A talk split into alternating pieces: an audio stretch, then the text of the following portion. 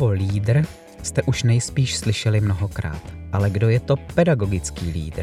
Jistě se budeme pohybovat ve škole a stále v rámci projektu Změna začíná lidmi, o nějž se na základě výzvy Ministerstva školství, mládeže a tělovýchovy rozšířila didaktická dílna. Ale co má takový lídr na starosti? Pracuje jako solitér, jak to lídři často mají, nebo v týmu? Kdo tvoří jeho tým? Jak ho ve škole poznáte? Čeho se bojí a z čeho má radost? Jak pedagogický lídr pozná, že něco udělal dobře nebo že něco pokazil? Musí se pedagogický lídr stále učit a chce se mu? S kým vším by měl komunikovat? A dalo by se říct, že si ze své činnosti ve škole odnáší něco i do života? V druhé části našeho podcastu Speciál z Karviné se moderátorka Hedvika Vavrečková důkladně vyptá pedagogického lídra, vlastně lídrině Moniky Brzé i jejího kouče Miroslava Slovika. Ahoj, já vás moc vítám u druhého dílu naší minisérie Gimpláckého podcastu a jak jsem slibovala, tak tady dneska mám dva hosty – tím prvním je pedagogický lídr našeho gymnázia a to je paní učitelka Monika Brza, takže vás tady moc vítám. Dobrý den, děkuji za pozvání. A tak stejně tady vítám i pana Slovika, kterého už známe. Dobrý den. Ahoj. No, téma našeho podcastu je jasné. Pedagogický lídr nebo pedagogické lídrovství. Paní učitelko, co to vlastně znamená, co to je a jak nám to popíšete? Tak, kdo je teda ten pedagogický lídr? Pedagogického lídra si můžeme představit jako nějakého hlavního trenéra sportovního týmu, který se svým týmem má svůj cíl a za pomocí toho týmu se snaží toho cíle dosáhnout. Co je tedy náplní práce pedagogického lídra? Pedagogický lídr společně se svými kolegy učiteli si stanovil cíl zavádění inovativních eh, metod do výuky, které musí korespondovat samozřejmě s vývojem doby a eh, společně přemýšlí a uskutečňují změnu, kterou by měli žáci samozřejmě cítit, ve které by se měli všichni cítit příjemně, komfortně a k tomu má pedagogický lídr ten tým. A jak je ten tým vlastně velký na našem gymnáziu? Co do čísla úplně neumím říct, protože ten tým je složen ze všech učitelů tohoto gymnázia, kteří se podílejí nějakou e, částí na té změně. No a vy máte teda pod sebou ty pedagogy a nad vámi je tedy kdo? Vy komunikujete určitě s panem Slovikem, hádám jednoznačně komunikuji s panem Slovikem, který mě vede. Mm-hmm. Mirek mě vede, Mirek mi říká, co mám dělat, eh, Mirek mi radí, když mám nějaký problém, když se dostávám do nějaké organizační nebo osobní krize, tak samozřejmě volám panu Slovikovi, volám Mirkovi a ten mi pomůže se dostat z té krize nebo z toho problému. Já bych tomu dodal, že ten vztah mezi garantem dílny a pedagogickým lídrem na určité škole je vždycky založený na absolutní důvěře. Důvěra způsobuje, že si můžeme náročné situace nějakým způsobem pojmenovat a už to pojmenování vlastně znamená, že jsme na správné cestě k řešení. To je klíčové. To znamená, já jsem takový helpdesk na telefonu a když jsem tady ve škole, což je poměrně často, tak jsem jako help bez desku. Znamená to, že se Monika často dostává do situací, ve kterých nikdy nebyla. Mluvili jsme o tom minule jako o neprobádaném terénu, na který vstupujeme svýma nohama a můžeme cítit obavu. A to je jediná cesta, jak se dají školy posouvat. To znamená, Monika to musí prošlapat, musí mít za sebou někoho, kdo jí podá pomocnou ruku a tu podávám já. No a ona je zase v situaci, kdy podává pomocnou ruku těm, kteří jsou s ní v tom týmu a oni tu ruku potřebují, protože i oni jako kračejí terénem, po kterém nikdy nešli. V tom jsou ty inovace zrádné, ale taky krásné. No a paní učitelko, bylo to náročné, nebo dokázala jste si vůbec představit, co vás čeká, když jste na to kývla, na tuhle pozici? Ne, Úplně jsem si to představit nedokázala, protože já jsem tu pozici neznala. Ta pozice je nová, náplň té práce je nová. Takže na otázku, jestli jsem si uměla představit, ne. Co jsem si uměla představit, je, že to bude tvůrčí práce s lidmi, kterou mám ráda. Takže to bylo velice jisté, ano? To bylo. to je dobře. No a když už se teda bavíme konkrétně o našem gymnáziu, tak netýká se to jenom těch pozic vedení, ale i těch pozic v tom týmu. No a chci se zeptat, jak do toho vlastně učitelé jdou, jaké jsou jejich pocity, emoce možná. Já si myslím, že do toho jdou rádi. Někteří rádi, někteří značením, takže oni z toho mají si myslím a věřím dobrý pocit a já také. Mirku, jestli by si mohl doplnit tvůj pocit? Eh, můj pocit z týmu, který vede Monika, je takový, že jsou tam lidi, kteří si uvědomují, že musí učit to, čemu sami věří. Když učitel učí to, čemu sám věří, a i když je to věc, se kterou nemá jako přílišnou zkušenost, tak to na takovém učiteli jde vidět. A prostřednictvím toho, že to jde vidět, on vlastně s těmi žáky buduje určitý vztah. A ten vztah je bezpečný. To znamená, vznikají nové situace, na které ti učitelé nebyli zvyklí. Žáci je vidí trošičku v jiném světle, v jiné roli. Je to spíš role toho průvodce, o tom jsme také minule hovořili. A já tady pozoruju, že je tady, to říct, eh, cítit, že ti lidé eh,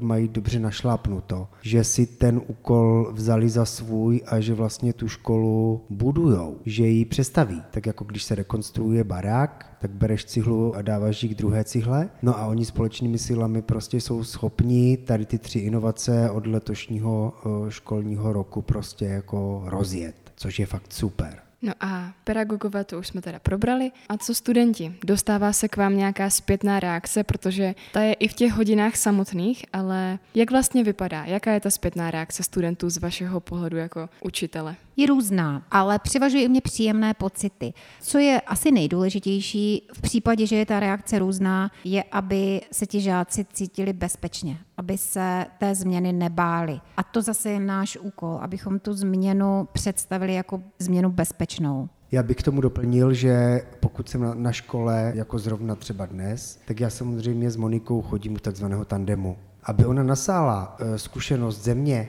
a já jsem jí mohl ukázat, jakým způsobem se dá pracovat se třídou nebo i s tím týmem, tak my samozřejmě musíme fungovat jako dvojka, jako dvojce. A zrovna teď jsme se před chviličkou společně starali o jednu třídu první ročníky, které tady nastoupily.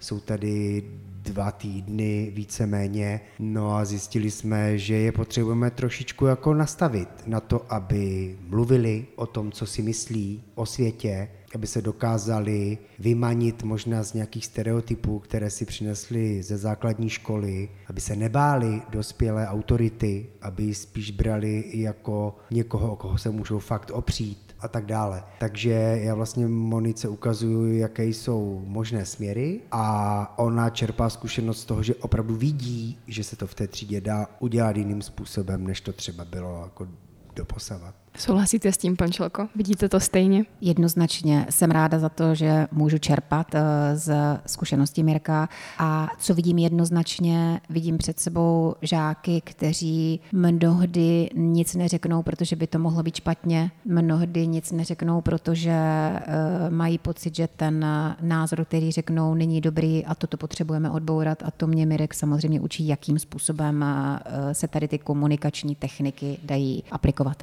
Já bych k tomu dodal, že se vlastně jedná o nácvik určitých komunikačních strategií. A dobrý lídr s dobře řízeným týmem musí ty strategie objevit. Existují určité komunikační principy, které platí vždycky, ale s konkrétními lidmi v konkrétním místě, to znamená v konkrétní škole, je to vždycky individuální. No tak, abych já Moniku jako lídrině dobře připravil, musím sem jezdit často, abych ji viděl pracovat s danými konkrétními lidmi v daném místě. A mohl jsem tak Moniku jako posunout v jejich eh, lídrovských kompetencích přímo na tenhle ten školní provoz. Mohl bych Moniku poslat do nějakého funkčního studia, třeba lídr školy a tak. To se asi ještě stane, ale my tu inovaci potřebujeme zavést teď a tady, abychom byli v takzvaném předběhu, jak jsme to říkali minule, abychom trošku připravili tu půdu pro ostatní školy, jež by si z nás chtěli vzít příklad. Takže já musím Moniku nacvičit jako dobře tady na školu, kde ona prostě tím lídrem je.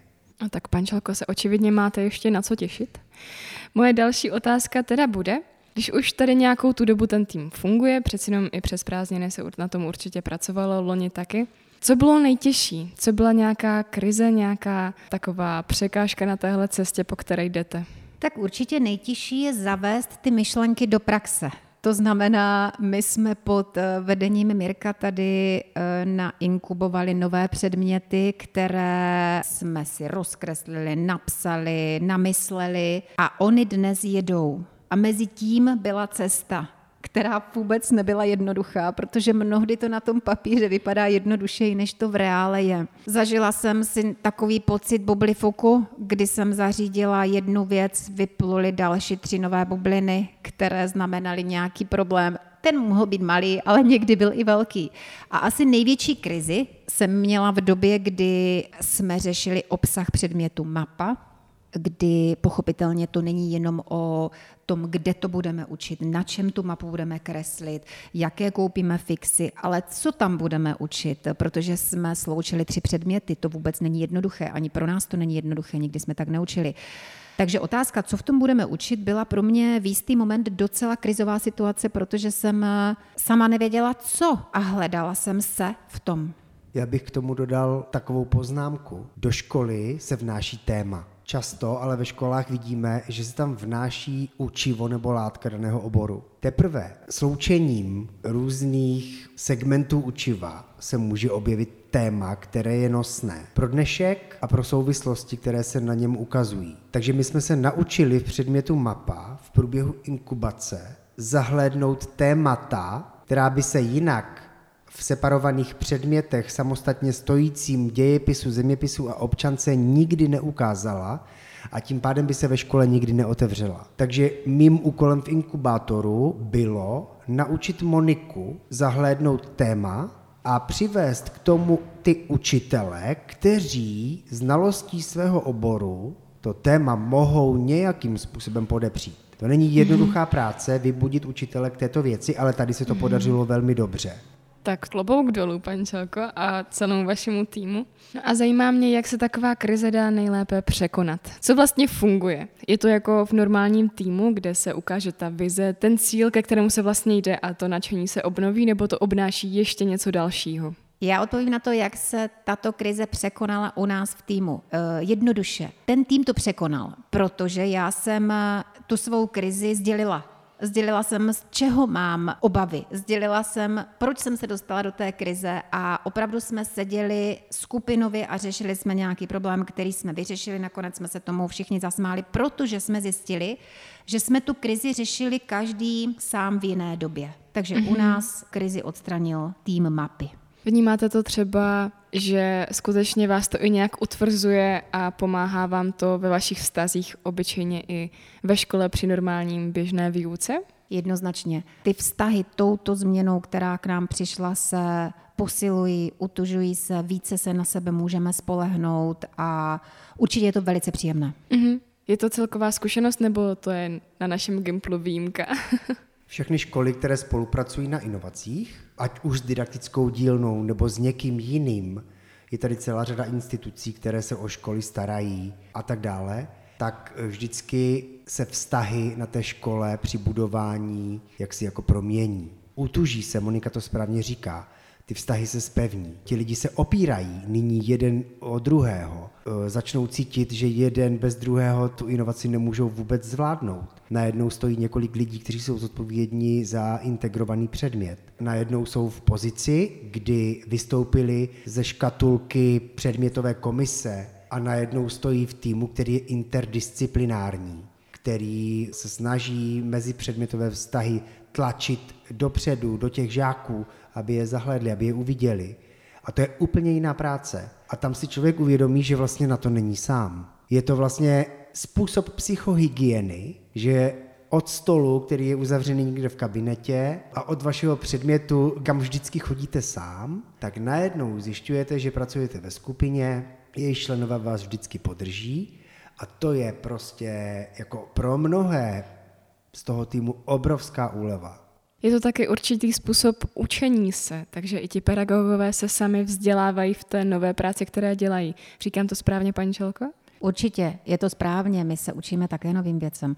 Co bych ještě chtěla zmínit, jednu drobnost. Eh, my pracujeme v týmu, je to velice příjemné, eh, opíráme se o sebe, všechno Mirek řekl, ale já mám k dispozici společně s kolegy ještě jeden důležitý tým a to jste vy. Vy nám ho tvoříte, neuvěřitelným způsobem. Vy nám tvoříte mnohdy tak pevná záda a vy nás nabíjíte tou energií a my se učíme společně s vámi. Vůbec nesmím na toto zapomenout, protože pro mě jste druhý, nemyslím co do důležitosti, ale druhý tým, který k sobě patří. Mm-hmm. Pokud to můžu i z mojí strany tak nějak říct svoji zkušenost, tak určitě tím, že už jsem ve čtvrtém ročníku, tak vidím tu proměnu. A moc se mi to líbí, že ti, i, i ti pedagogové samotní jsou vůči nám víc otevření, více s námi baví, dávají nám možnosti a za mě teda je to nádherná změna, kterou určitě jsem za ní ráda a myslím, že nejsem jediná. Takže je to taková zpětná vazba pro vás. Děkujeme. To se nám krásně poslouchá, Mirku, děkujeme. No a zajímá mě, jestli eh, jako pedagogický lídr, pokud jsem to správně pochopila, těch škol je víc, jestli ti ano. lídrové spolu komunikují navzájem a učí se i od sebe. Ti lídři navzájem mezi těmi jednotlivými školami, zatím ne této fázi ještě nejsme, ale budu moc rád, když do ní dojdeme. Mm-hmm. V Moravskoslezském kraji máme rozvinutou spolupráci se třemi školami. Eh, na gymnáziu v Karviné jsme začali jako první, takže tam jsme nejdál, ale mým cílem je, aby ty jednotlivé školy mezi sebou v daném území komunikovaly a aby si jednotlivé inovace, které si zavedou, potom vyměnili a za několik málo let by mohli mít tu strategii 2030 plus vlastně hotovou. A to mhm. je mým úkolem, to je mým cílem. Paní učitelko, cítíte se na tento veliký úkol? Samozřejmě. Nevím, co bych měla dál k tomu říct. Tak jo, taky se chci ještě zeptat, když se tady bavíme o té strategii 2030 plus a o těch cílech a vizích. Jaký je takový cíl, kterého byste nejraději dosáhli na gymnáziu na konci tohoto školního roku? Co byste chtěli slyšet v té zpětné vazbě třeba od profesorů? Jak byste chtěli, aby vypadali ti studenti, až budou po tomhle roce odcházet? Já bych velmi ocenila, aby na konci školního roku byli nejprve žáci schopni říct nám, co se jim líbilo a co ne aby nás v tom posunuli. A samozřejmě by byla velmi ráda, aby nám řekli, ano, tato změna je fajn, cítíme se v ní dobře. To je takové mé přání. Kolegové, my, abychom si společně řekli, to se nám povedlo. A to, co se nám nepovedlo, to spravíme na příští rok, ale abychom si řekli, tak toto bylo dobré rozhodnutí minulý rok. A jak to vidíte vy, pane Slovíku? Ten cíl v tom větším měřítku, třeba i v těch více škol, jaké výsledky byste chtěl vidět vy? Já bych chtěl vidět spolupráci mezi školami. Každá škola je v něčem dobrá, nemůže být dobrá ve všem. Mm-hmm. Jo, to je jenom taková hra, jsme dobří ve všem. Takový marketingový tah. Když se každá škola ve své vizi zaměří na jednu věc, kterou bych chtěla jako posouvat a tuhle dávat do veřejného prostoru jako model, který by bylo hodno nasledovat, tak to by bylo fajn. Protože české školství vlastně by mělo být složeno jako mozaika z příkladu dobré praxe. A dobrá praxe, to znamená pouze to, že máš někde dobrého fachmana, dobrý učitelský tým, který se o tuhle tu dobrou praxi umí ve svém konkrétním prostředí postarat. Potom už je jenom na ostatních, jestli si tu věc převezmou jestli si ji dokážou takzvaně naškálovat na svůj provoz. Mm-hmm. To už je potom na každém řediteli nebo na každém pedagogickém lídrovi, který na té dané škole je, jestli si na takovou věc troufne a jestli se vydá tímhletím inovativním směrem. Takže toto je můj cíl, aby mezi sebou komunikovali dobré školy a ukazovali příklad ostatním. Ještě se zeptám, přelívá se tato v podstatě profesní záležitost, protože ta inovace se týká hlavně toho školství, toho provozu ve školách, přelívá se to těm pedagogům i do volného času? Myslím to tak, jestli je v rámci těchto změn jsou nějaké školení nebo nějaké team buildingy. Přelívá se to právě i v této osobní zóně? Přelívá. Máme team buildingy společné, kde si sdělujeme dojmy. Nejenom řešíme vědomosti, obsah a tak dále. Sdělujeme si, jak se v tom cítíme. Ano, máme tyto team buildingy mimo naši pracovní dobu, v našem eh, osobním čase, který ale tomu chceme věnovat. Takže určitě ano, přilívá. A jak takový team building může vypadat? Vy jste zmínila to, že si říkáte své dojmy. A dál, co se vlastně děje?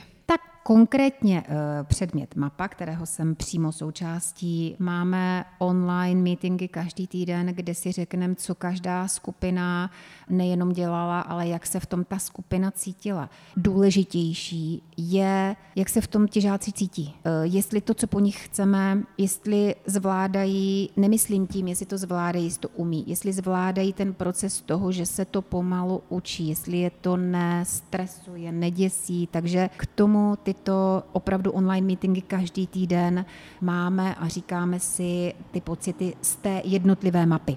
Já bych k tomu team buildingu dodal ještě takovou podstatnou záležitost. My se samozřejmě s tímto školním týmem eh, nějakým způsobem propojíme i s týmem fakultním. Já prostřednictvím značky Liberecké univerzity propojím tyhle ty dva segmenty akademiky a učitele, kteří tu inovaci ještě podpoří dalšími věcmi. Takže my se budeme opírat jeden od druhého, vlastně uděláme takovou skupinovou spolupráci, institucionální spolupráci, No a musím tady podotknout jednu velice důležitou věc, že celá tahle spolupráce může nastat jenom díky tomu, že Ministerstvo školství, mládeže a tělovýchovy České republiky nás v této naší aktivitě podpořilo že nám vlastně přispělo prostřednictvím výzvy na učitelích záleží a my můžeme udělat tím pádem jednak tenhle ten podcastový didaktický follow-up, ale můžeme se v určité době dále ještě potkávat a můžeme ty věci jako hodně posunout. Mm-hmm. Mojí poslední otázkou teda ještě bude, jak jsme tady v minulém podcastu měli stejnou situaci, ptala jsem se pana Slovika, co by vzkázal studentům. Paní učitelko, co byste tedy vzkázala našim pedagogům a zároveň i žákům? Našim pedagogům musím primárně poděkovat za to, že s námi, se mnou, s Mirkem, s panem ředitelem primárně do této změny šli Chtěla bych jim poděkovat za tu práci a hlavně za to úsilí, které do této změny vkládají. A co bych jim chtěla vzkázat, eh, ať pokračují, ať eh, je ta změna dotažená do konce, ať se k nám žáci těší, ať eh, k nám přicházejí rádi. Žákům, ať se k nám nebojí, ať se té změny nebojí, určitě i v budoucnu ve svých profesích ocení. Já bych dodal jenom to, že změna nikdy nekončí. Jo, změna nikdy není celá tak jak to tady Monika říkala, vyfoukla jednu bublinu a vyletěly další tři, které se nějakým způsobem objevily a nikdo je nečekal. Takže i na to bychom se v našich kompetenčních jako inovacích měli připravit že vždycky před nás budou kladeny nějaké výzvy. No a já bych chtěl pozvat vlastně naše posluchače k třetímu dílu, protože ho budeme vysílat z expediční cesty, z kamenného hradu Hauenstein z Krušných hor, kam se vydají oba dva týmy, fakulta i škola, abychom mohli udělat fúzi a abychom mohli posunout eh, především inovovaný předmět mapa k tomu, aby byl dobře pokrytý jako z hlediska odborného, věcného a tak dále. Takže kvůli tomu budeme vysílat příště z Kamenného hradu. No tak já vám přeju moc štěstí a hlavně energie na této expedici. No a taky vám moc děkuji za to, že jste obětovali svůj čas a popovídali jste si s námi a s našimi posluchači. Takže moc děkujeme. My děkujeme za pozvání. Také děkuji. No a vy, naši posluchači, posluchači se moc těšte na ten další díl. Zní to opravdu krásně a mějte krásný den. Naschledanou. thank you